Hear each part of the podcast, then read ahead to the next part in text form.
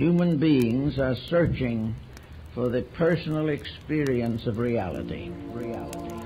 They are seeking to come to understand themselves, to find a reason for their own existence. And so you go round and round and round, ever chasing the illusion that there is something outside yourself, outside your here and now, to be attained that will make things better. No guru, no method, no teacher, and no nothing else either.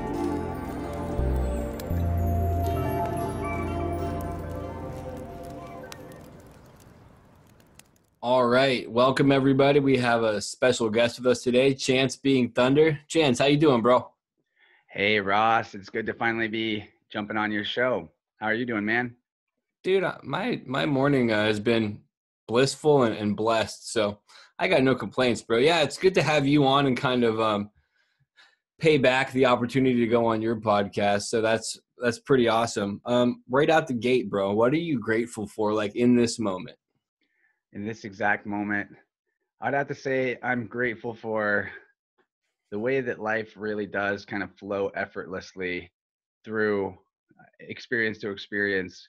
The more you're just paying attention to the gratitude, the more that you just cultivate the feeling of uh, being happy where you are, being satisfied where you are, without also you don't also you don't want to reject those parts of you that are noticing what you could change and, and improve about life but right here in this moment is all the information that you actually need to make those changes.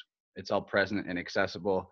I, I guess i'm grateful for the fact that if you want it you can have it when it comes to whatever it is that you want to become or, or create and i've been really uh, i guess i don't like the word blessed per se I, I, I like to say maybe fortunate or lucky, but all of that is com- blessed, fortunate, lucky. All that's coming from the same place, like being aligned with the true self, being able to open yourself up to the flow of what your actual soul wants to change about your reality, making the steps towards that one little step at a time.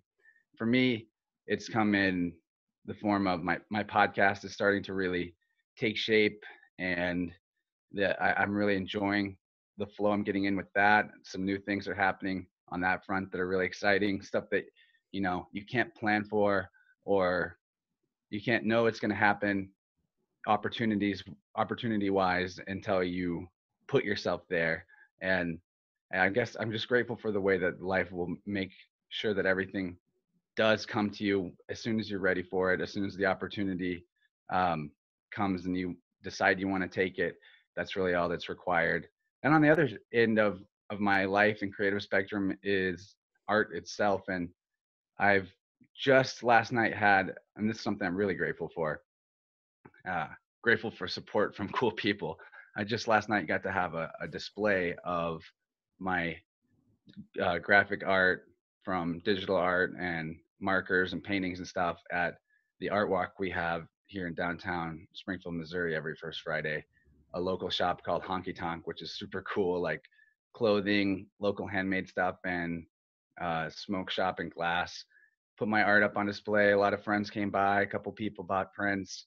So uh, that was something. It just sort of worked out and came to me as soon as I was ready for it. I didn't have to like. I didn't go out of my way looking for a place to do a showing, but I was finally ready to, and just w- was in that shop one day, and um, it came up somehow when I was talking to the owner. So yeah, that's back to my point. Everything will fall into place as soon as you are taking the steps and doing what you can to make yourself ready for the opportunities.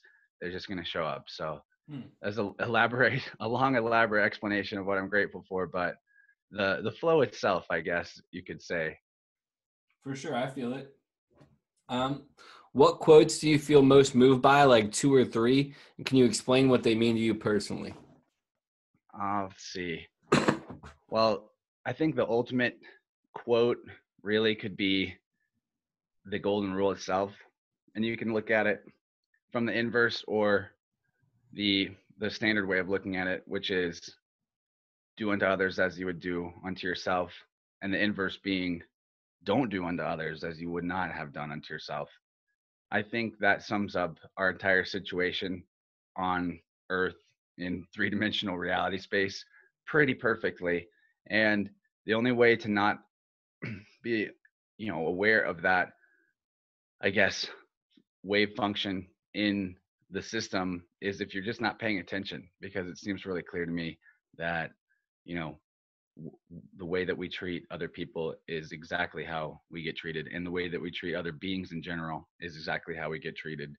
Um, long story short i mean that's why hum- humanity is basically being farmed by uh, more powerful forces because of the way that you know we treat this earth as a big commodity system too. So that that quote from everything in the personal to the uh, extra personal and in the societal at large do unto others as you would have do unto yourself i think it applies perfectly. And then another quote that i've really been digging on lately comes from walter russell. He's a philosopher scientist and artist of the early 20th century a contemporary of nikola tesla somebody that a lot of people have never heard of because his work was so ridiculed and suppressed because it was so basically totally woke. And uh, amongst a lot of really amazing divine illumination that he channeled through um, his own writings and his own teachings which weren't really his own they're kind of like just the emanation of cosmic consciousness itself he brought forth the notion that everything in the reality consists of this is the quote by the way everything in the universe consists of rhythmic, balanced interchange. Basically, if you have to have one word for the universe, Russell says it's balance. If you had to have two words to describe it, it's rhythmic balance. And if you must have three words to describe the universe, it's rhythmic, balanced interchange. And using all three words is, yeah, this is paraphrasing his thought, but it's the most balanced way of looking at it.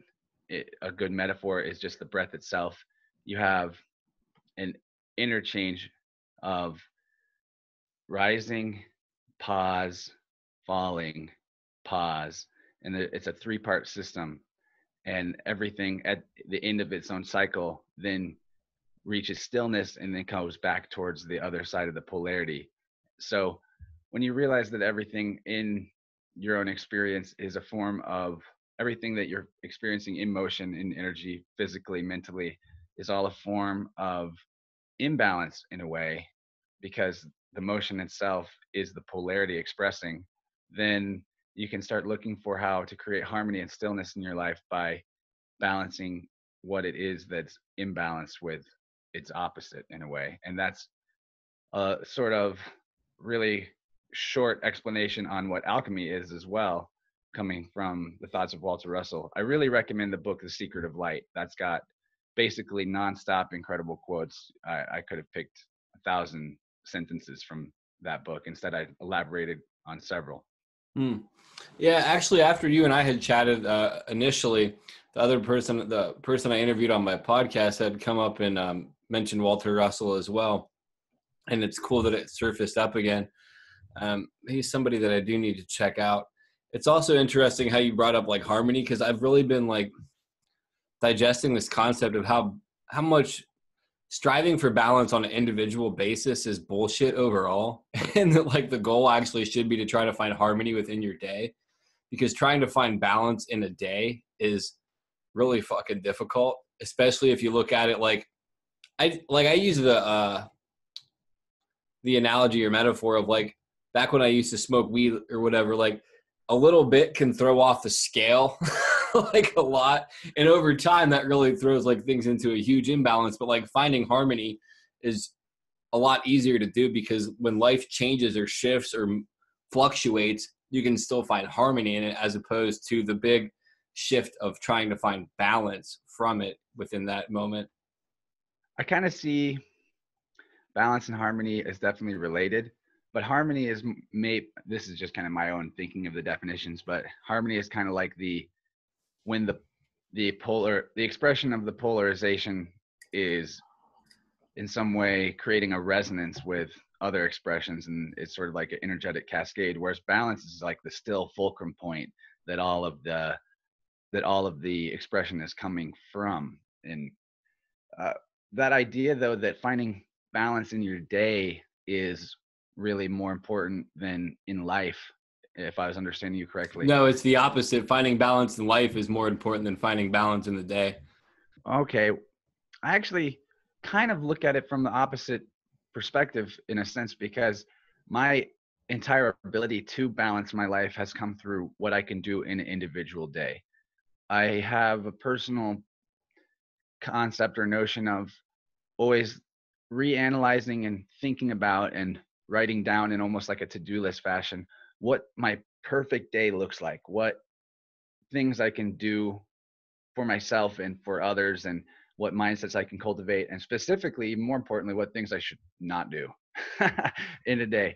And the more closely i can align my daily life and habits to this sort of template of what i see as balance, the more my larger overall life starts to fall into place and in harmony and become balanced. yeah, my perspective. When I look at the big picture of life and I'm like, I gotta get out of my 40 hours a week job. I gotta change this. This isn't in balance. It doesn't. I can't really just eh, change it. I can't pull the ripcord and jump out of the the jet, you know, unless I'm unless I know that whenever I land, I can trust myself to actually be responsible with that freedom. If that makes sense.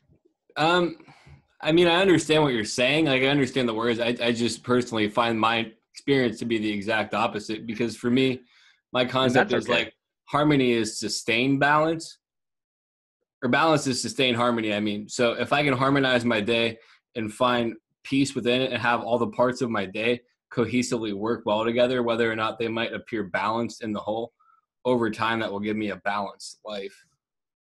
No, I, I totally get what you're saying because sometimes you have to do you have to go more to the extreme side of a spectrum to create balance on the individual day level. Like, say for example, your body needs some help healing wise. You need to spend extra time for a little while with yoga and stretching or getting a massage or whatever, and it's not something that you would do every day uh, in a balanced setting. But for that one day to balance things overall, you're going a little more into the extreme of whatever that modality is.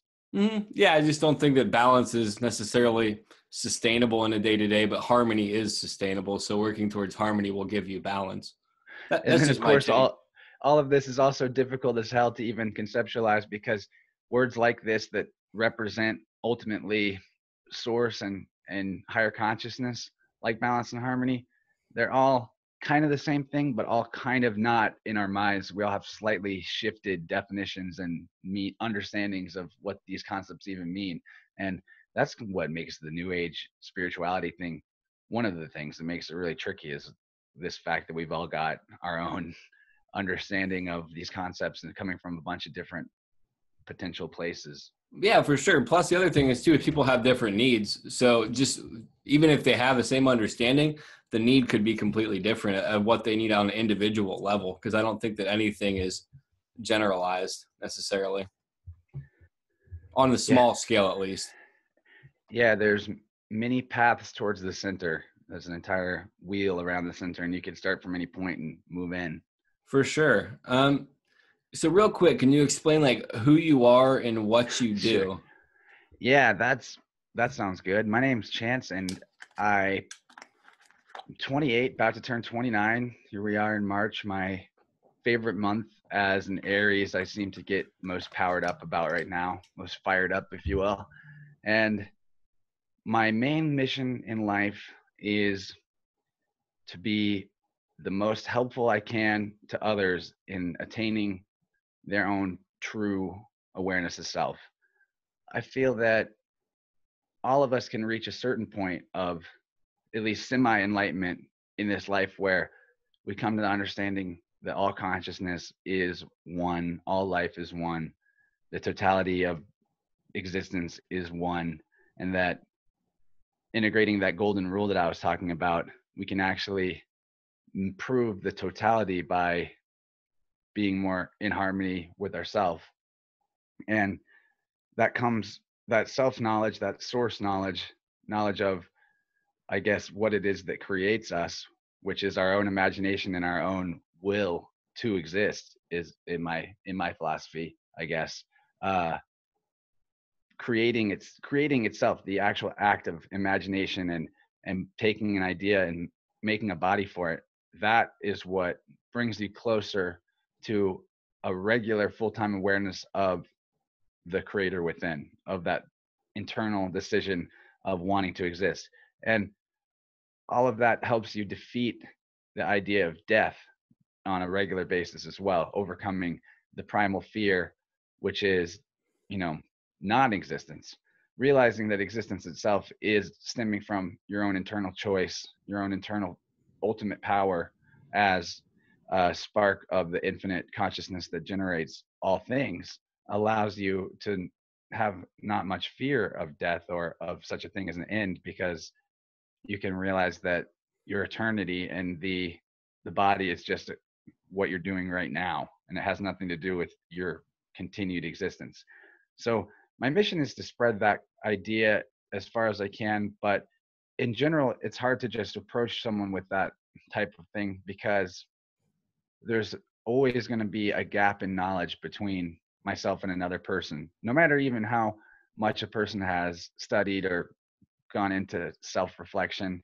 There's always a different array, a different constellation of data points that we each carry, which is also really important. So it makes sense to me to do a podcast because as my primary mode of expression and creativity because in these type of conversations we can actually resonate with one another and access parts of our own knowledge and our own awareness that without having the conversation to lead us there we might not have ever articulated to ourselves or to anybody else. And the thing that i like to really focus on in my podcast is what are my guests philosophies? What is it that helps them keep themselves in a rhythm of creativity and and balance? And self improvement self discovery because we all like i said we all have these different data points constellations of information that whenever we share these with each other and we learn something from each other we can put those we can make those practices our own. We can pick and choose sort of like mixed mental arts and become a more complete version of our own ability to express the truth of our own soul by picking up these tips and ideas and oh i didn't realize i could do that during my meditation practice or oh i didn't i've never thought about creating through this medium but that sounds like something i'd like to do. And ultimately the goal is through through everything i create from graphic art to podcasts to videos I really just want to help inspire others to start engaging with their own personal inner creator and developing that part of themselves because the more that we all do it, the more we all can easily go further with it. The more it's kind of like the hundredth monkey thing. You, if you're aware of that study, where mm-hmm. yeah, so the more of us that are tapping in instead of reacting from without, the more easily it is for us to all exist from a inner place first and not be completely influenced by the external world absolutely i completely resonate with that as well and that's one of the things that i've really enjoyed from doing this also is like that buffet style philosophy of talking to people where i can um, pick up like a little portion of what they have and then instill it into my own philosophy or like maybe mix it around with like some peas and carrots from somebody else and like make my own little smorgasbord. That's what you got to do. You got to take what works and integrate it and then leave the rest. But even when you, even sometimes ideas that you think you're leaving behind, they'll come up later. And I think the more that you're pursuing self knowledge, the easier it gets to start seeing these patterns where, okay, this seems to, this concept seems to be working here, here, and here. I can probably take it as a a principle and and go with it and just on a basic a basic example of that is of course really simple notions of what's right and wrong to do. Whenever you're a little kid it doesn't take you very long to learn that you're not supposed to bite people. It doesn't work. That's a pattern it's a pattern that is repeated. Every time you bite someone you get in trouble. And that uh, that goes for any higher universal principles or spiritual truths. If it's something that really exists if as as you become aware of it, you're going to start seeing it in action all around you. Yeah, I mean, one of the things in the fellowship I'm in is, I mean, our whole thing is based off of spiritual principles, dude, and it's interesting um, how if you're working on an element of that, or if like you're focusing on it, how it does come up. Spirituality is interesting like that, and part of it, I think, is just um, being in that framework makes you more conscious of it. But I think that there's another element to it as well. Yeah, and we're getting these synchronistic occurrences all the time, every day. And sometimes it takes days or weeks before we have a day where we actually notice that it's happening and it helps us break out of a pattern. I could give you an anecdotal uh, synchronicity story of something that happened to me pretty recently, if you'd like. Yeah, go for it. So last year, I started a terrible habit of smoking spliffs with my cannabis, like doing a little bit of tobacco. I had it in my mind that oh, it's okay because it's it's not like Marlboro or something. You're getting it from a shop that sources it from a good place, and I don't have to worry. Anyway, of course, that's not really with my personality type. There's not like doing a little bit of something. So I was smoking tons of tobacco after a few months, and eventually I managed to get back off of it because it's not a sustainable thing to do. And once you're coughing a bunch, you're like, hmm, maybe I should stop. I don't want to die. so I did, and I hadn't had any for a couple months. Uh, they say it takes 90 days for a habit to go away, and it maybe it'd been like 60 days. And I was getting ready to go on a drive from here in Springfield to St. Louis to see the band Emancipator, and for some reason, while I was on my in a hurry to get out of town, I had this thought: I'm just going to go buy a small bag of tobacco, and I'll just have it for this drive. It'll be fine. There's no reason not to do that. As I'm driving to go get it, I'm going through downtown towards the shop and I get rear-ended by a cop. And so I'd actually been smoking a little bit of cannabis in my car is, is occasional. And so there's this big, I wasn't scared. I knew I wasn't going to get in trouble. And there might have been other things in my car that shouldn't have been as well. But, you know, once you know you're in the matrix and you're Neo and, and the cop is Agent Smith, it's pretty easy to handle the situation. And so through, you know, not being afraid means there's nothing that's going to happen other than they're going to be like, hey, sorry, I hit you. Let, let me give you the insurance information. So that's all what happened. But as I'm sitting there waiting for him to get a ticket, it was pretty hilarious, actually. The cop had to call the cops on himself. And hmm. I thought that was funny. And anyway, um, they, you know, they were all nice and they gave me the information that I needed to contact their insurance and, and whatnot. And the damage wasn't so bad. So it's kind of like just a free check from the cops. But while I was sitting there waiting, kind of annoyed that I was delayed and that I was going to miss some of the opening music, it hit me. Why did this happen? You never get rear ended by cops. You never even have to deal with cops. I pretty much just am invisible to police officers most of the time. And trouble in general is never a thing for me. So why am I kind of having some trouble here? And it occurred to me, of course, it's because what I, what I was trying to do is something that I didn't need to do or shouldn't be doing. And this whole situation of getting rear-ended by a police officer and getting delayed is actually a form of synchronicity that's me, trying to show me why I shouldn't have been doing this thing in a gentle way that I don't actually have any big repercussions for. So after I got the insurance information, I just went on my way and I didn't go get the tobacco and I felt great. I was like, "Ah, oh, you did it. You actually noticed your own unconscious pattern and broke it here." And mm-hmm. that was mm-hmm. pretty cool. Yeah, that is cool, man. Speaking of like tobacco, I actually am like celebrating. I don't even know how many days without it now. Like no vape, no nothing, dude. And it's like weird how I approached it this time. Uh, let me see, twenty days without it, and it's like this time I approached it by like thanking tobacco for being there for me all the times I need it, or nicotine in general. Um, like the last cigarette I smoked, I consciously just like enjoyed the shit out of it. Like savored every drop of it. And then I made a sigil that was based on like the word better choices, put it in my car, put it on um, my board, put one in my wallet. Been golden, dude. It, and it's so weird just to be like, oh yeah, like I forgot to thank you every other time. And I like left from this negative energetic level, like, I hate you, tobacco. And it's like, no, you helped me, but we're, we're through. like, it's, it's like a, it's like um, a breakup that's amicable. Dude, that's honestly how it felt like. Like in my head too, tobacco is like, I don't want to talk to you anymore if that's how you feel anyhow. like Hey, I'll these- show you. these plants have a consciousness in a in a way as well. It's you know the way I look at it is with everything, especially with disembodied consciousness or plant or animal totem totemic consciousness.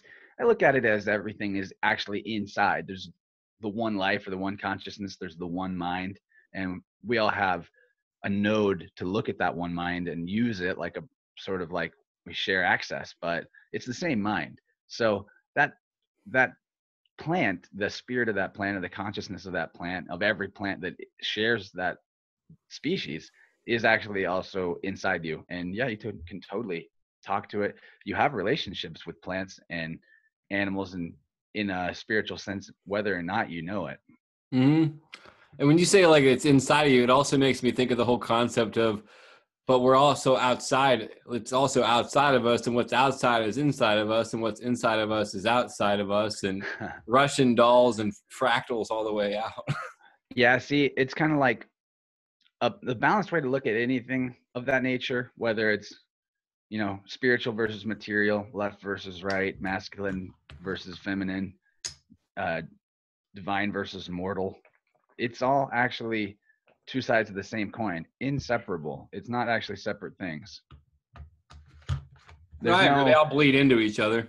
yeah you, and whenever you give primacy to one over the other that is when you get polarization and things get out of whack like you know that being said if you've had a very really material view on reality for a while like you were saying we were saying earlier it might be balanced for you to spend some time really focusing on the spiritual but ultimately you can't give primacy to one over the other because they co-create one another they flow in and out of each other they're inseparable I think that there's there, there's some some errors in saying that though too because if you say that and then you say that everything's balanced and everything's also incredibly imbalanced so it's balanced as a whole. See, that's it's so large that it's balanced as a totality. But in our perspective, zoomed really in on one part, we see all this um, temporary imbalance. But everything that is an expression in motion and in energy and in form is eventually seeking to return to a place of rest and balance and stillness and sort of void, if you will life eventually stops moving but then those particles that form the body then reform into a new body just like the inhale becomes the exhale the exhale becomes the inhale. I guess just to play devil's advocate then if the cycle never stops it's not necessarily always balanced though and it's the still point wouldn't always necessarily be balanced. Just Well, to play devil's point- advocate the still from point is between I, I the still points between the two polarizations. So at the end of the inhale you stop and you're still. At the end of life you die and you're still you know it it there's a it's but what's actually generating the motion is the stillness and it never goes away. If you look at it like a teeter totter and the polarized left and right aspects of consciousness are the two kids on each side of the teeter totter what's actually moving the teeter totter is the fulcrum in the middle and it never moves but it's also seemingly invisible. That's what gives humanity so much trouble with uh you know our materialistic perspective on reality trying to get a grips on source and our own creator and our imagination and these ethereal things because they all emerge from the stillness and you can't see the stillness so it's not getting measured by anybody. Mm. all right moving on. Um did you feel like you were different than others as a kid? And if so, Um, when did you first notice and like what instance Well, I'm not sure how much I felt like I was different than others. I,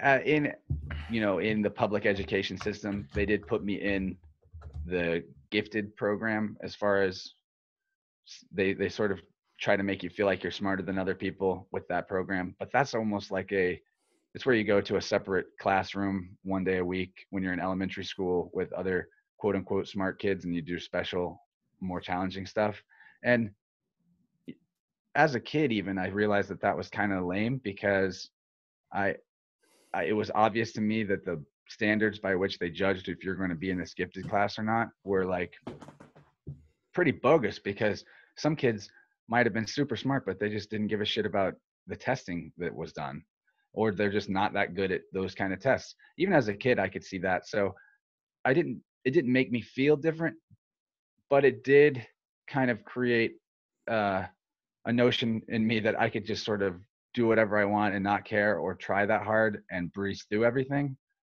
And although society tried to really make me think that wasn't true and it made me even start feeling pretty bad about myself in my early adulthood that that was the way that i was uh, the more i study well the more i just pursue my own path recklessly the more it seems to me that bumbling through life actually is a good way to go the wu wei notion of uh, relaxed effort is how you tap into your real powers because it's kind of like if you see a, a kid doing a rubik's cube their their parent might pick it up and work on it for hours and try to figure it out and they're in this deductive mode of thinking where they're thinking and focusing and trying as hard as they can and Arr!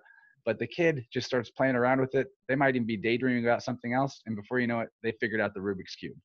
That's kind of what the wu wei is about the relaxed effort idea is about and uh, as a as a kid i sort of accidentally developed that sort of um, mentality and it's or maybe that was just my natural predisposition but it's been really helpful through my life because it's less stressful and you know sometimes i do have to try harder at things than i would be normally trying especially with like physical activities like rock climbing but even that it almost applies everywhere probably does apply everywhere that just sort of letting go of the need to succeed at something and just giving it a shot for fun. That seems to be what makes everything work out the easiest and best.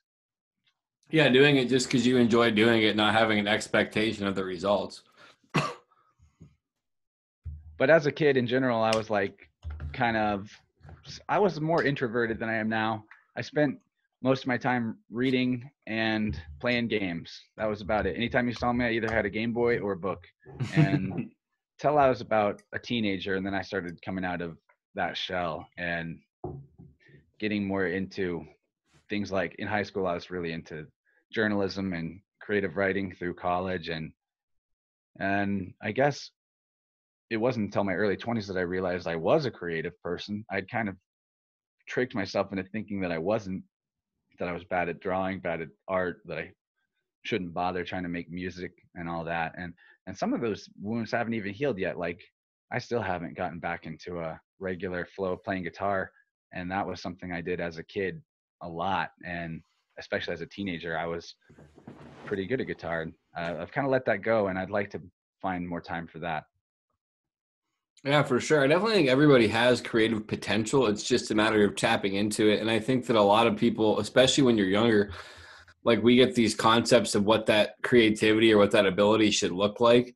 And because we have this idea of what it should be and realizing that we're not that or that we haven't cultivated yet that yet we kind of put this label of oh i'm not good at this. This isn't for me. When it's really like you have your own style. This is your own way of approaching it and you can learn to do those other things if you dedicate yourself to that if that's what you're supposed to do as well. My philosophy on creativity in general about what makes somebody an artist is that you just do shit. Like mm. the non the person who's convinced themselves they're not creative they basically they look at whatever the they look at the canvas and they go i don't know what to do. And skill level aside a person who is creative looks at the canvas and they just start doing whatever. And then the person that's a master they might have more of a process and a flow and a plan but all of that came from initially just doing whatever. There is of course the potential for learning and training yourself on certain techniques. You can always trace other people's you can trace photos to learn how to draw something better. There's a million ways. And like you were saying just whatever you know how to do whatever you can figure out that's the that's a great place to start because that's also going to be the avenue towards what makes your creation unique because that's the your unique way of figuring out how to do it. So when it from anything from painting to it, really sculptures whatever whatever anything in life really the actually this goes back to the wu wei thing entirely and I, I keep harping on this but i guess it's because i was listening to a lot about it earlier this morning while doing chores and they described and I, I was listening to mysterious universe podcast it's my one of my very favorite shows if you're familiar with it and this this uh, book they were talking about involved a study where they had people running a simulation of the london bus transportation network like running the switchboards and routing all the buses so that they would complete a certain goal of the buses being on time to certain places within a certain margin of error. And basically, they threw these random study participants into this control room simulation with no training or explanation on how any of it worked. And apparently, every single person was able to get the buses routed to within the margin of error that they were asked to do. And then when the study researchers were like, How did you know what to do? They just said, I don't know. I just did stuff and I figured it out.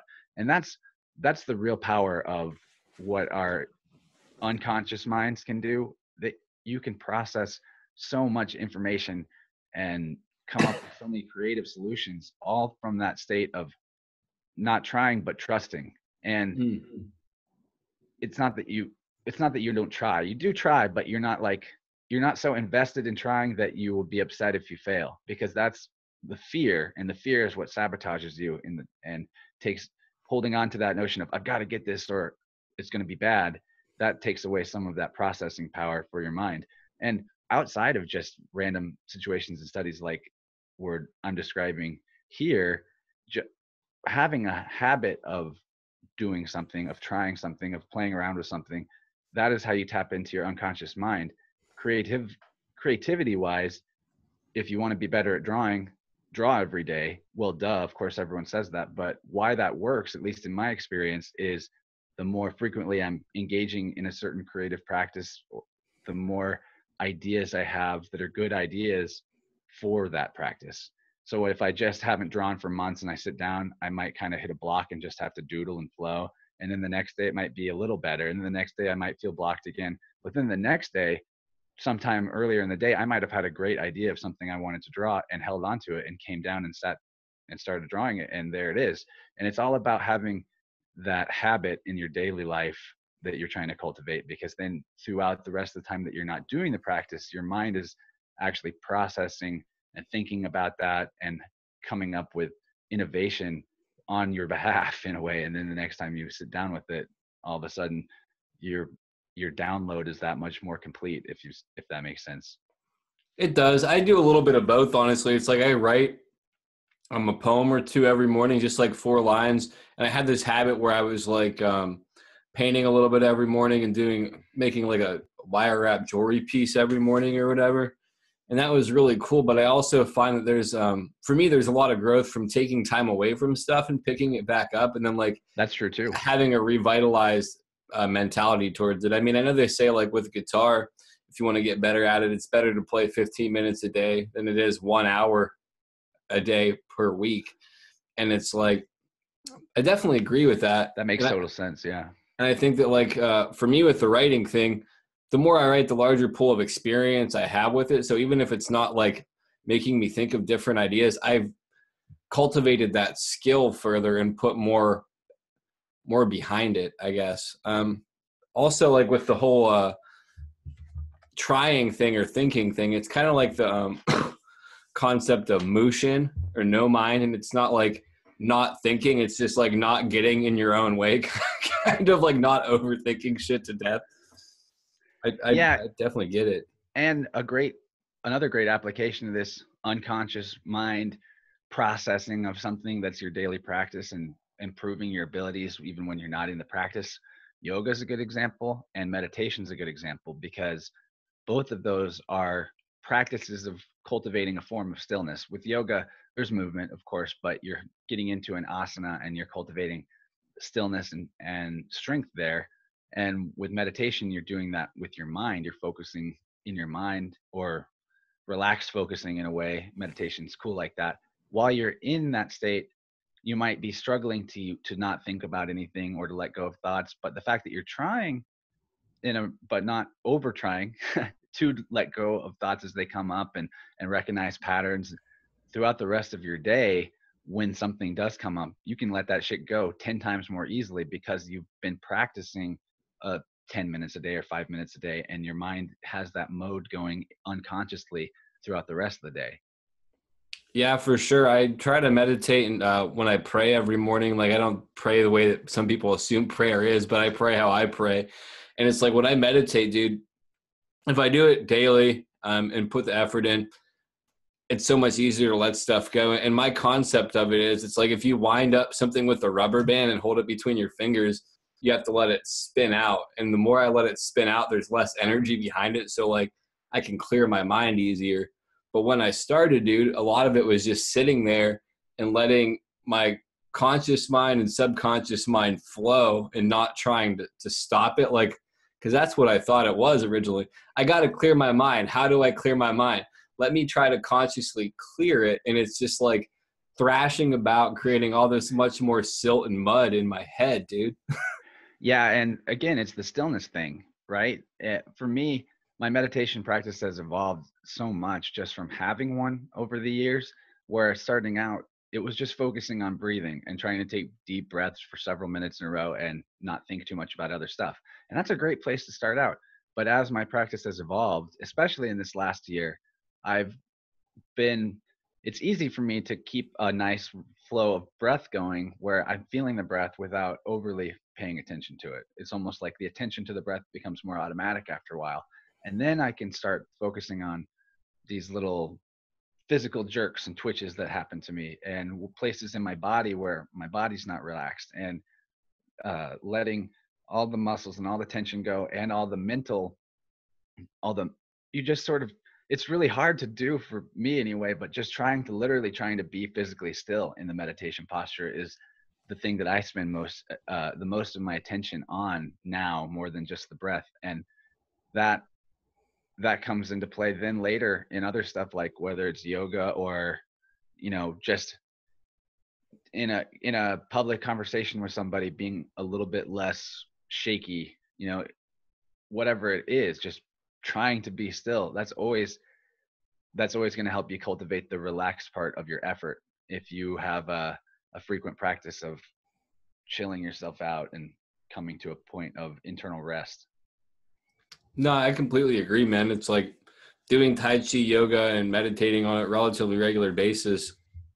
I have the like the mentality and mindset that I tried to cultivate through substances just through self practice. And it's like I can sit still sometimes too long to where it becomes uncomfortable for me.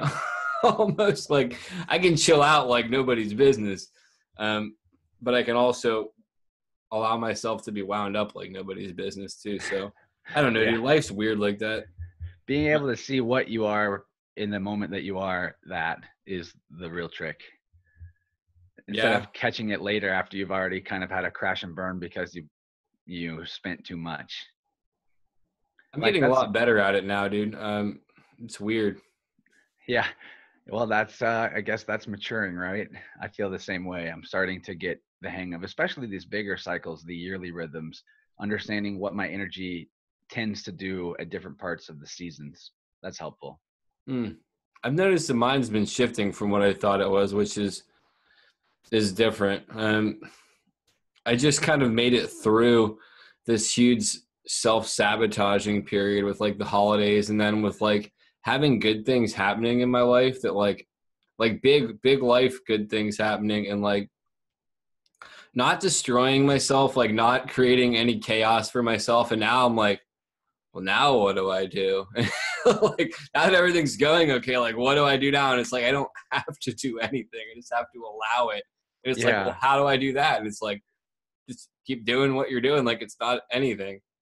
Those questions from your mind are like, I get them too. And it's like the fear of actually succeeding is trying to come out and be that last little gatekeeper between you and really embracing and becoming the a more complete manifestation of what you intended to come here on earth and do and be mm-hmm. and yeah I, I definitely have been cutting through some of the last of that particular thorn bush to get to the other side and into the proverbial garden and it's it's cool uh, some of that allowing also for me has come in the realization that i actually need help and i can't do everything by myself and that i've that the more i pursue what i'm trying to create and manifest it actually can like i guess the example here is I, i've got a, a really good friend that's now going to start helping me with some of the administrative aspects of my podcast and with especially with you know scheduling with guests and helping me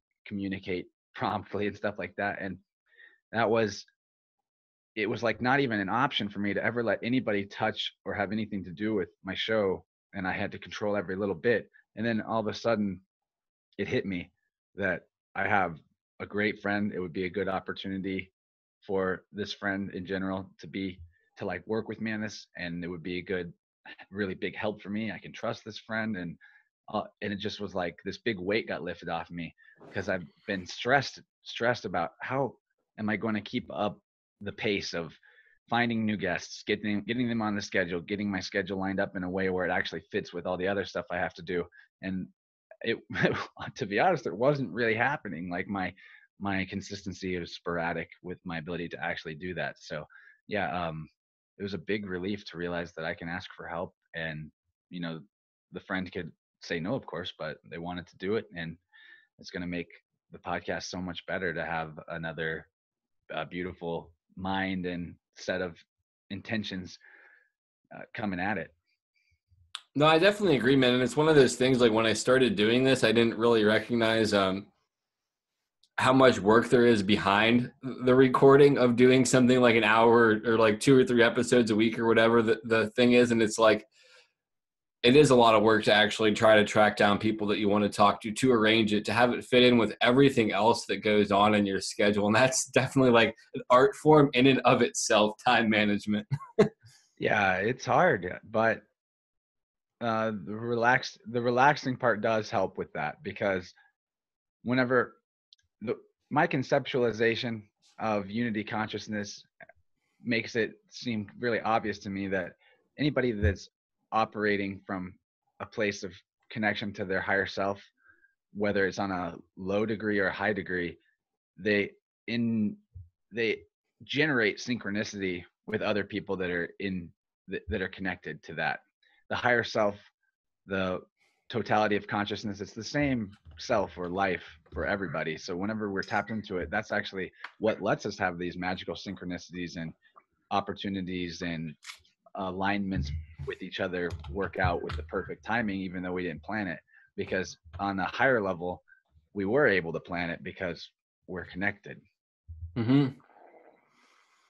Yeah, that's definitely one of the things, and it goes back to allowing in lots of ways. Sometimes, like just having faith that everything will work out, and that's one of the things that I've been grateful for in doing this. Is just like having been somebody that was like um, very controlling and i still have that tendency at times but like wanting to control every situation and wanting things to like always go how i expect them to go it's just not how this works doing this a lot of times because life comes up and when you're communicating with different people in different time zones on different schedules like shit happens things change people are people.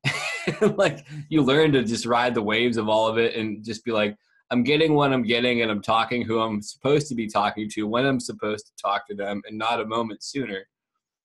Yeah, and I've had that sometimes you have to let go of what you think you need to do to make like an example would be I didn't put out a new episode last week and I have two choices. I could be really upset and mad and beat myself up that it didn't happen or I can say, well, you tried, you had a guest scheduled, they couldn't do it at the last minute and there's it's not there it's not like i have to be mad at them of course i'm not at all but i don't have to be mad at myself either because that's out of my control now mm-hmm. there's also a way that i can prevent that in the future but that would be by having episodes recorded a little earlier and being a little further ahead in my production schedule and all that but yeah i need help to make that consistent and i'm getting it so instead of like maybe a couple months ago i would have been super down and mad and i would have even probably gone out of my way to create some kind of a content that wouldn't really have been as good and you know there's nothing wrong with that either if i want to put something out cool do it but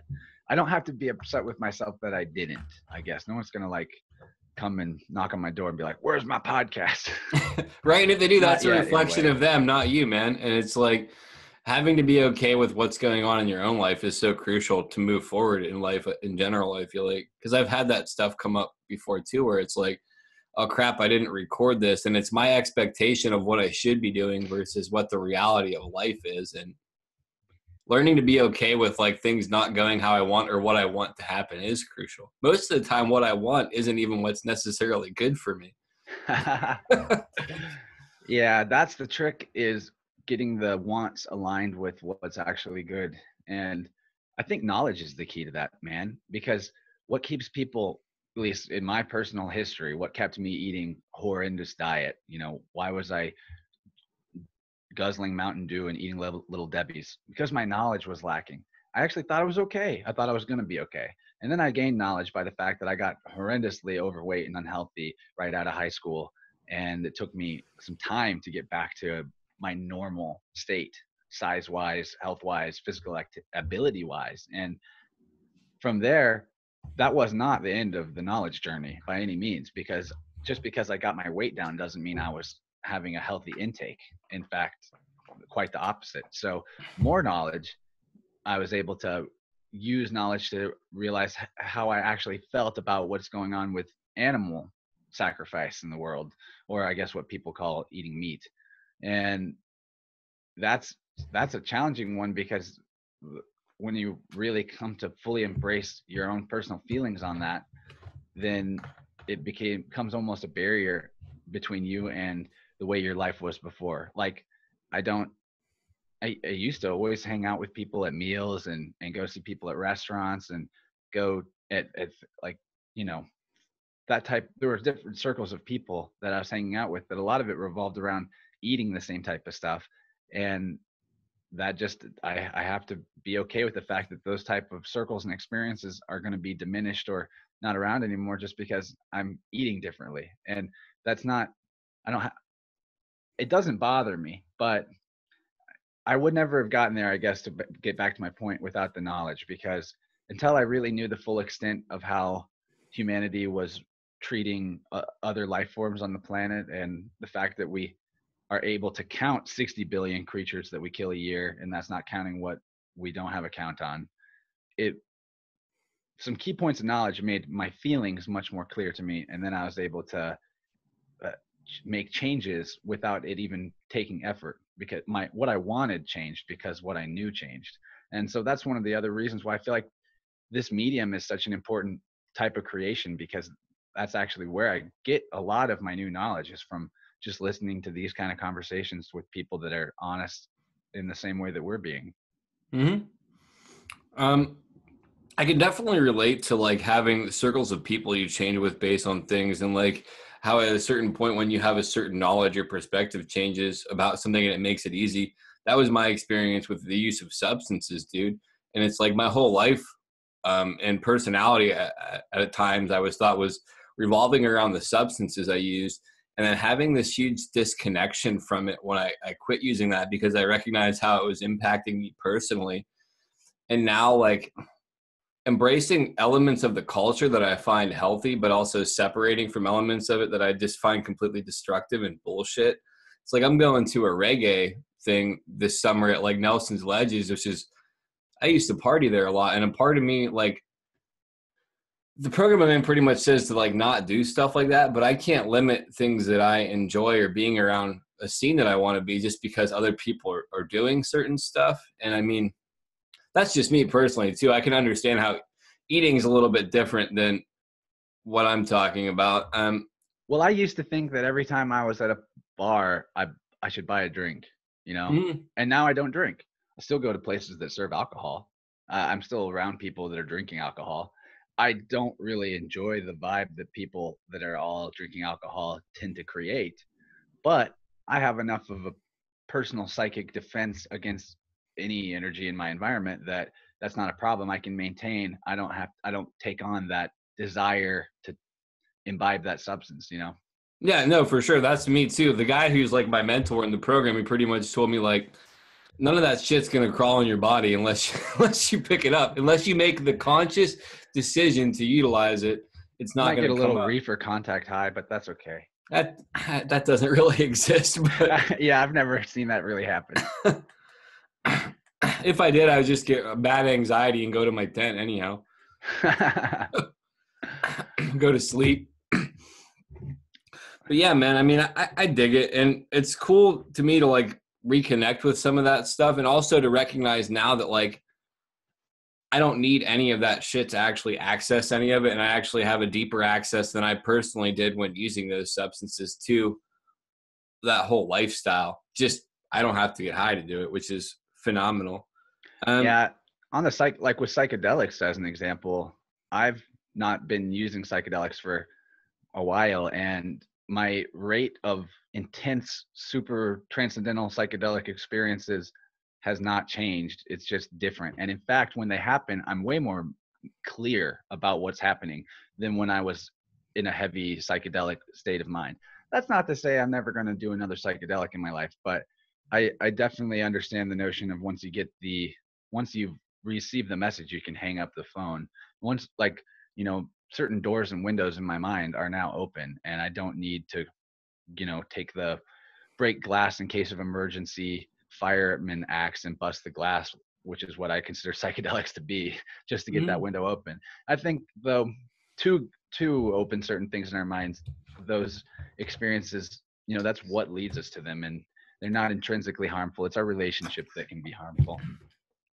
I think it falls into the middle where they they can both be harmful or not and I, the relationship can or not be it's not really for me to say i think it's really an individual thing totally agree but it's like um one of the things that I think is funny how people talk about them being teachers, and it's like they are teachers to an extent, but I don't call up like my high school science teacher and still ask him questions now that I'm 34. so it's like if you learn the lessons, at some point it's just self gratification, which is okay, but that's yeah, just but my perspective on it. Uh, I, I see it. I, I pretty much can't fall on one side or the other. I can't fall on the you should never do it, and I can't fall on the you should do it. It's just if you do it, you're going to learn something, but you don't have to do it to learn those things. That's kind of the way I look at it. No, I agree. I'm just saying but you can like also learn. Of, of you can also go backwards from psychedelics in, in a sense. I feel like they have the, the potential to make your mind more clear in a way, but they can also accentuate whatever neuroses that you had going on that you were not uh, aware of. And if you continue to ignore those neuroses, they just exacerbate by putting more energy into the system. Uh, the way they're form of they're form of polarity in themselves because the substance has an energetic motion-based reaction within you. So whatever experiences they're generating, that's all in the world of form and motion, even if it's in the internal um, world.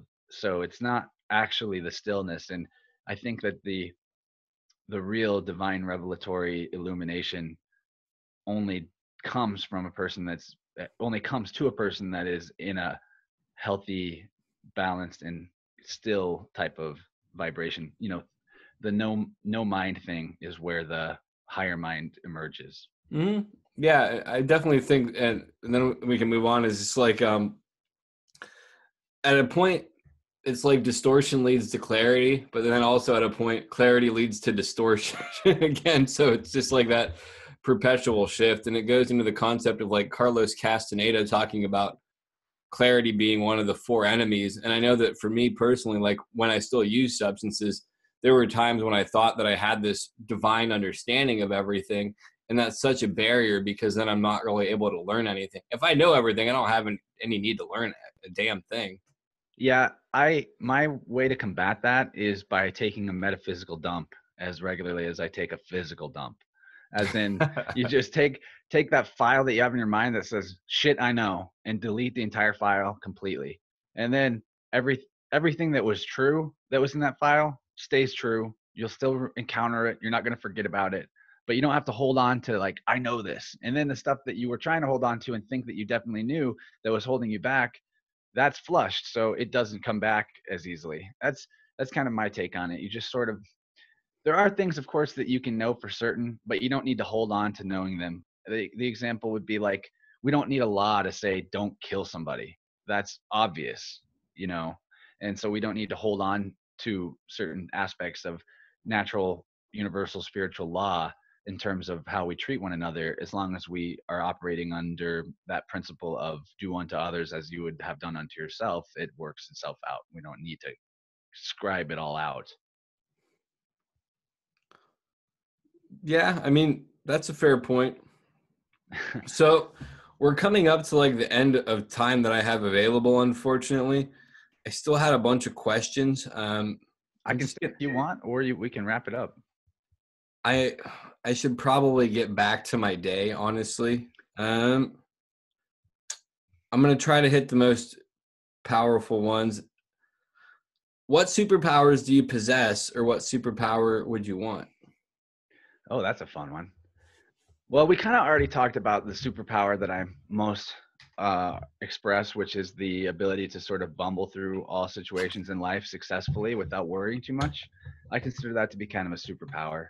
But um, and then I also have a superpower that's kind of annoying where any cables or cords of any type that are in my vicinity become horrendously tangled up. And even if I don't touch them, I don't know how that happens. And then I'm, I have an anti power of I'm bad at untangling stuff. I think that that's kind of almost a symbolic metaphor for my overall personality.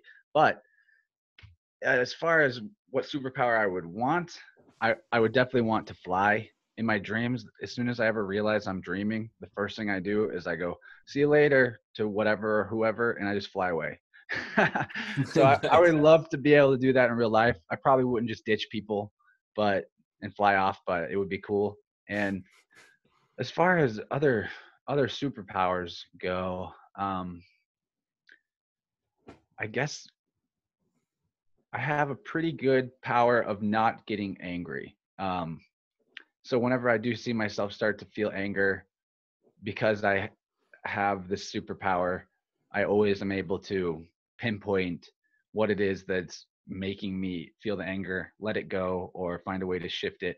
You know, sometimes anger has, I see anger as having a blue flame and a red flame. There's the destructive red flame of sort of rage, and then there's the divine blue flame of righteous anger.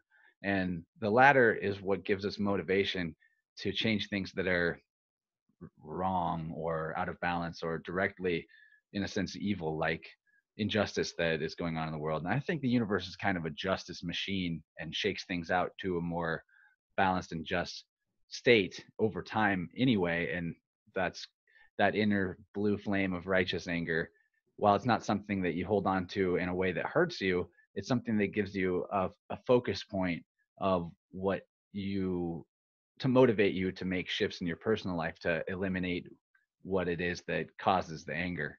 Whereas the rage, the red flame anger, that just feeds into itself and is a negative feedback loop entirely and is destructive. So not not being caught up in anger very much ever in my life, I consider that a power and a blessing because uh, it's you know anger means you're sad in uh, ultimately and so if I, I don't feel angry very often i must be pretty happy and mm-hmm. i think mm-hmm. that that's true that's definitely a good one man um what philosophy spirituality or religion religions do you feel most aligned with your understanding and please just explain them as they apply to you well i look at all the religions as exoteric versions of the same thing.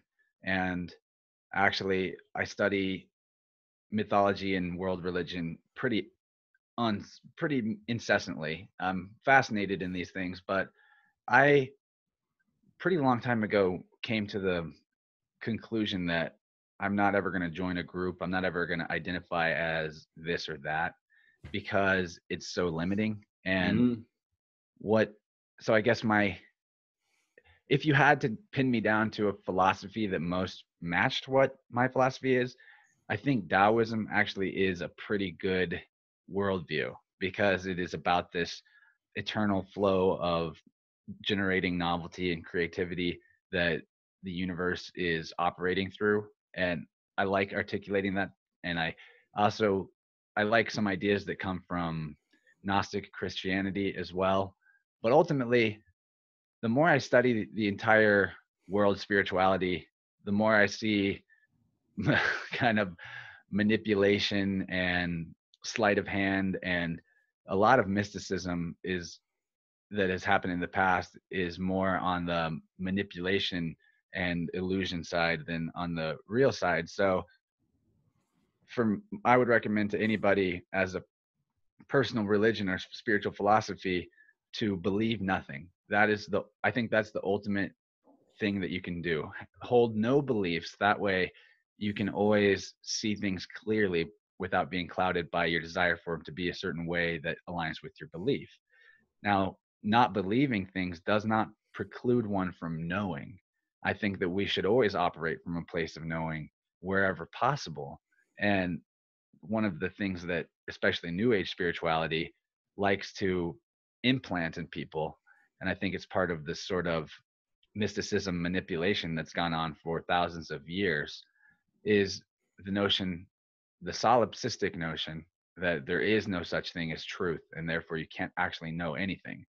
And while certain elements of personal truth can be relative, like I prefer green tea over black tea, that's not the truth I'm talking about. The actual truth itself, capital T truth, which is an aspect of the divine feminine uh, component of our reality, that act, that is what has actually happened and what will happen, and it it's objective, but it's not always our ability to see it objectively. However, I think whenever we put ourselves in alignment with the pursuit of truth and of trying to see things more objectively and more clearly and dropping our preconceived notions and beliefs in an attempt to do that and in, practicing things that cultivate our consciousness and awareness so that that improves our ability to see what's really happening we get closer and closer to our own divine source and our own personal power and the knowledge, the knowing, and not the belief, that we actually can manifest anything that we choose and that we want, as long as we're not holding ourselves back through fear. And fear is simply the belief that you have or will lose some aspect of your personal power. And that personal power is the infinite power of creation itself. You contain potential that's beyond all measuring or reckoning. And so I think if there's anything that you can put down as a knowing and start from there, it's that. And if you can know that and not just believe it, it will help with everything else. Yeah, I definitely identify with a lot of what you said about like um, finding different things to have lots of different truths, like the philosophy of omnism, where everything pretty much has some truth that you can find and glean from it. Taoism is something I connect with um, personally. I mean, I read a daily Tao reading every day.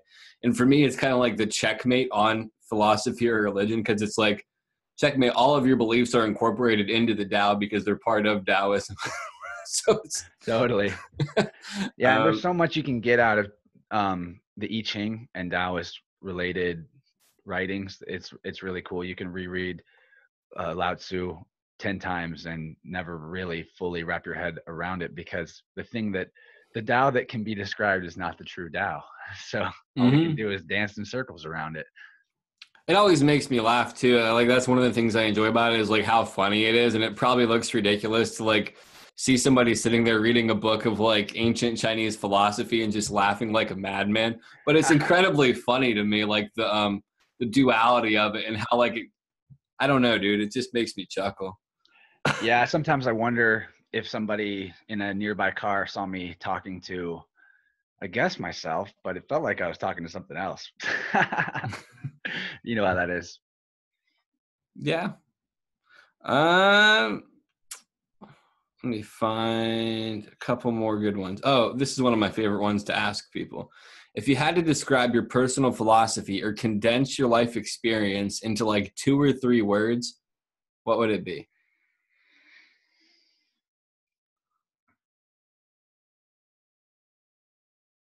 Don't worry about it. All right. Awesome.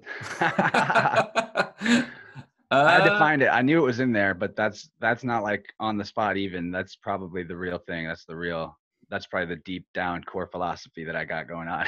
and I don't always follow it. I'll tell you that. But the more I follow it, the easier it is. That's for sure. Uh, for sure, I, I agree, dude. It's funny when I moved back to this area, like I had really picked up saying no worries all the time when I lived in Cali. And then I really thought about it, I was like, fuck, dude, I worry about a lot of shit. and now, like, if I actually say no worries, it's legitimately something that I have a lot of faith and stock in that things will work out as they should. Me worrying about it is just a waste of energy. It can make people mad when you say don't worry about it too. Like they're asking you questions, something that's important, you're just like, don't worry about it. It's fine. They're like, what do you mean don't worry about it? Get a chuckle out of that. And sometimes just like when I was younger, I would be annoying and someone would be trying to get something out of me and I would just repeat, don't worry about it. Don't worry about it. Like it's probably not very nice, but I really literally don't care about things that I don't care about. And I put all the care I can into the things that I think are worth caring about because it's only what whatever it is you care about that's what comes out more that's what you pay attention to more that's what more energy flows to so um, you can be aware of stuff without really caring about it like you can be aware of injustice in the world and you can even express it in a way that allows you to allows others to see it and maybe make personal shifts to help alleviate it and you yourself can make those personal shifts. But actually being like so worried about it like oh the, the global warming the planet's going to die. You know you're not going to get any sleep at night. You can you can do something about what needs to be done without the worry yeah, absolutely. Worry is just a waste of energy, and you can free up that energy to actually create solutions to the problem. um, I think that's been the theme of this talk too, because we've really gone into that wu wei notion of relaxed effort a lot, and I, I'm glad because this is something I'm. It's something I haven't really articulated in any kind of a broadcast before, and it's definitely a big part of my core. Oh, dude, me as well. That's one of the things that I've had to learn how to do um, in lots of ways because otherwise it's I, I screw myself over, dude. it's really what it boils down to. It's like if you like uh, when I when I play disc golf, if I try to put a lot on it and like really aim and do all this other crap, I tend to throw like off and end up in the weeds or in like a creek or something. And if I just kind of like have fun and just throw it, it's a lot better drive. It'll float a lot better, land a lot smoother. And I'm just like, this is bullshit. For me, rock climbing is the ultimate test of that because of this idea because you have to try. If you don't try and give it your all, you're going to fall off the wall. But if you're so focused on every little component of what you're doing and trying, then you're going to trip yourself up, slow yourself down, make mistakes, and you're, you know, it's just like anything else that you do with your body with repetition. Eventually, you get muscle memory, and your unconscious mind can put certain things on autopilot whether it's you're driving a car but you daydreamed the entire ride and all of a sudden you're there and you're and it was automatic or it's um, throwing a disc or it's trying to climb a wall at some point you have to let some of the process just go and and just make sure that your attention stays on the process and that your intention stays elevated mm. very well articulated um, I'm, I have two more questions and then like one closing thing. Who inspires you? Well, that's a tough question. There's so many people that I consider teachers and inspirational in my life. Um, I think if I had to put one person that's been the most inspirational to my own personal development as of late, and this isn't the ultimate top person that I'm inspired by, but I really, really like the work of Greg Carlwood of the Higher Side Chats. I think, although of course I don't necessarily agree with every notion that that he still thinks or believes that he expresses, I do really respect the work he does. He has an extremely well polished podcast, really consistent, really brave choice of guests talking about fringe topics that you know is you any person that would set out to create a show like his would have to be afraid that they're going to start alienating everybody in their life or get assassinated or whatever. So uh, and you know i don't think that any of that really can happen to somebody that's working in alignment and is not worried or in fear. I think a lot of the bad stuff that happens to us we draw to us through our fear that it's going to happen.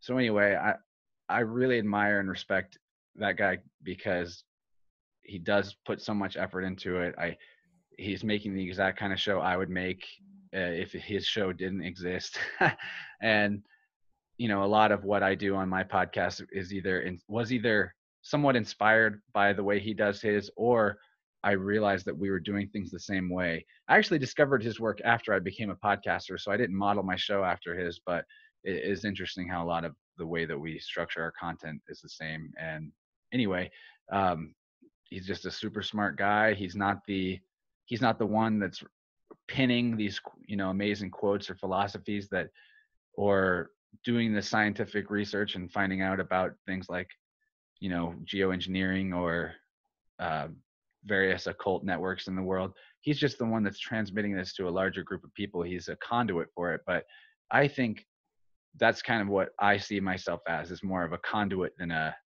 more I, I seek to be more of a conduit to what is already out there that can help people than to create the the methods myself because what actually is the most helpful to us in our daily lives a lot of the concepts and techniques and things that we can put into practice have been around for thousands of years. And in a way there's not really anything new under the sun.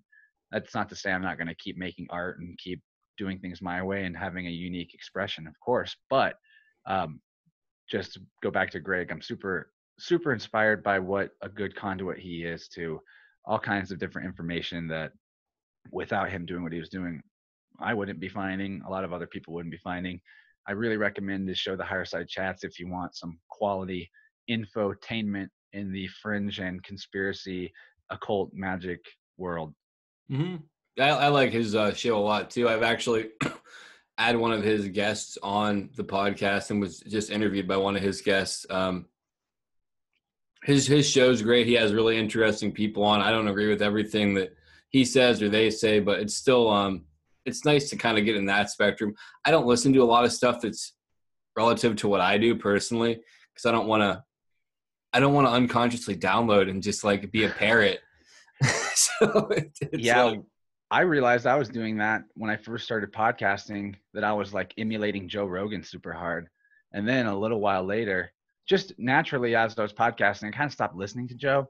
And then I started analyzing my relationship to Joe over the previous five years and what the bigger picture of what was going on with uh, Joe Rogan experience. And then I realized, oh man, I was actually in a cul-de-sac and not getting out. And I was sort of by completely emulating and aligning this one with this one person, I was uh, really suppressing my own self-expression. And I mean, there's more to it than that. Not like gonna I'm not to say like anything specifically negative that I know for sure about Joe Rogan per se, but I can look at the pattern of the way the information of his show was presented and his viewpoints and uh, the amount of time and energy and attention I was investing into that program and realize, oh, this was actually holding me back and was unhealthy. Mm-hmm. And that's kind of how I feel about a lot of stuff. It's like once I've outgrown a teacher, I need to move on. And it's like I still give them respect for them helping me on part of my evolution. But for me, I got to go where there's no path, man. like I, exactly, exactly. yeah, boldly go where no one has gone before. Um, what books would you recommend to others, or like what books impacted you the most? Like two or three. Well, I already brought up The Secret of Light, although I haven't finished it. That one's massively impactful. Um, I really like the book Supernatural by Graham Hancock. I think that's a good uh, overview of some of the high strangeness that's been going on in our world for thousands of years, and it gives an interesting correlation between folklore, historical folklore descriptions of fairies and fey entities, and how all that crosses over and correlates directly with modern day UFO encounters and abduction experiences. I find that to be really interesting. I really like exploring the fringe emergence of archetypes in our collective consciousness that isn't really part of the daily Western civilization life, but is still a part of us and has been forever. Whether that's, you know, I don't believe in Sasquatch per se because I've never seen one, but I have seen some UFOs, and uh, I find that stuff to be super fascinating. So it's kind of like the unified theory of weirdness, where they all come from like some some collective energetic source. Is that kind of what it's about? Yeah, I I can't say that everything that people experience in fringe and paranormal is the same experience, but I can say that there is a unified field of energy and that whatever these paranormal, extrasensory, and extended consciousness experiences are for people, it has got to be related to this unified field that connects us all and that our mental energies and our physical auras are linked up through. Mm. Okay. Um, do you want to like give a plug for your podcast, for your shirts that you have made, and for like your website, all that good stuff before we uh, close it out? Yeah, man. Uh, thank you so much for having me on the show. This has been a fun chat. I've been wanting to get on another podcast besides my own for a, a little bit. It's been a couple months since I did that, and this was definitely fun. And I felt definitely felt like it was a good way to express myself and where I'm at now because as you know every couple months where it's like I'm a different person and I'm sure you can relate to that uh, it's it's a rapid journey once you get on the expressway to um, expressway to enlightenment that seeking truth and seeking your own personal balance and soul's mission for being on earth does bring you so mm-hmm. to plug my show you can check it out on anything from SoundCloud to iTunes to Stitcher, Podomatic, whatever. It's called InnerVerse Podcast. And you can find all the links to my social media sites from the website, innerversepodcast.com. I'm pretty happy with my website right now. There's definitely some things I could do to improve it, but as a budding web developer, I think I finally got it to a place where I don't hate it. uh, go check out my my website though. I'd really love it if you did. I've got art for sale in the form of prints. I got some hat pins like are popular on music festival kids hats. I got a couple on my hat. I make some pins. I have a collection for sale up there. I've got prints. I also have got new t-shirts for the podcast eh, with this new logo I designed. And most importantly, my show is there. You can find 64 episodes so far there's more if you subscribe on Patreon and check out the plus membership level where my show is actually double length every week for people who are subscribed and you also get early access. Also some other stuff. I've been really fortunate to have people that care about my journey enough to send me some energy through patreon and i really hope to make good enough content that more people are interested in doing that voluntary donation monthly and getting the extended content because that's really what I'm putting a lot of my energy into mostly right now is polishing, doing more work on the editing end, doing more to make sure that I'm representing the mission of the show with every episode, which is to give people real ideas, concepts, techniques, and thoughts that can help them turn around the negative framework of thoughts that they've been building and start taking those pieces and creating a scaffolding towards higher consciousness and a true ability to express themselves. So I really hope you guys check out InnerVerse. I speak to artists, musicians, fellow podcasters. Had a great episode with you, Ross. I thought that was fantastic, uh, especially some of the interesting synchronicities that jumped out right away with the art talking about the Doom Train and all that. I think people would really enjoy our chat over there if they like this talk. So uh, you know, go give me a subscription on whatever device that you like to use to check out podcasts. Check it out. Let me know what you think. Shoot me some suggestions for guests that you guys want to hear on there. Whatever, man. I, I love you guys for checking out the podcast. Thank you so much. And thank you, Ross, for having me on Spiritual Phoenix. This was really cool. Yeah, Chance. Uh, thank you, man. And I really enjoyed uh, being on your podcast. You're welcome to come back on sometime and we won't do like a formal interview. We'll just do more of like a discussion or whatever. We could even pick a topic and elaborate on it if we wanted. No, for sure. Yeah, that's what I do sometimes is topics. Sometimes I'll like uh I want to start like picking stuff out of the daily reading, like talk about whatever the daily reading is for the day from my uh one book on Native American daily readings or the Tao or whatever. There's all sorts of different formats I have for like guests that I want to play around with. Um but yeah, dude, come back on sometime and like the very last thing that I want to throw out is I've asked all my other guests to end the show in their own words. So take us out however you feel fit, man. All right. I got a few choice words for you guys. All is love. Truth exists. Authority is an illusion.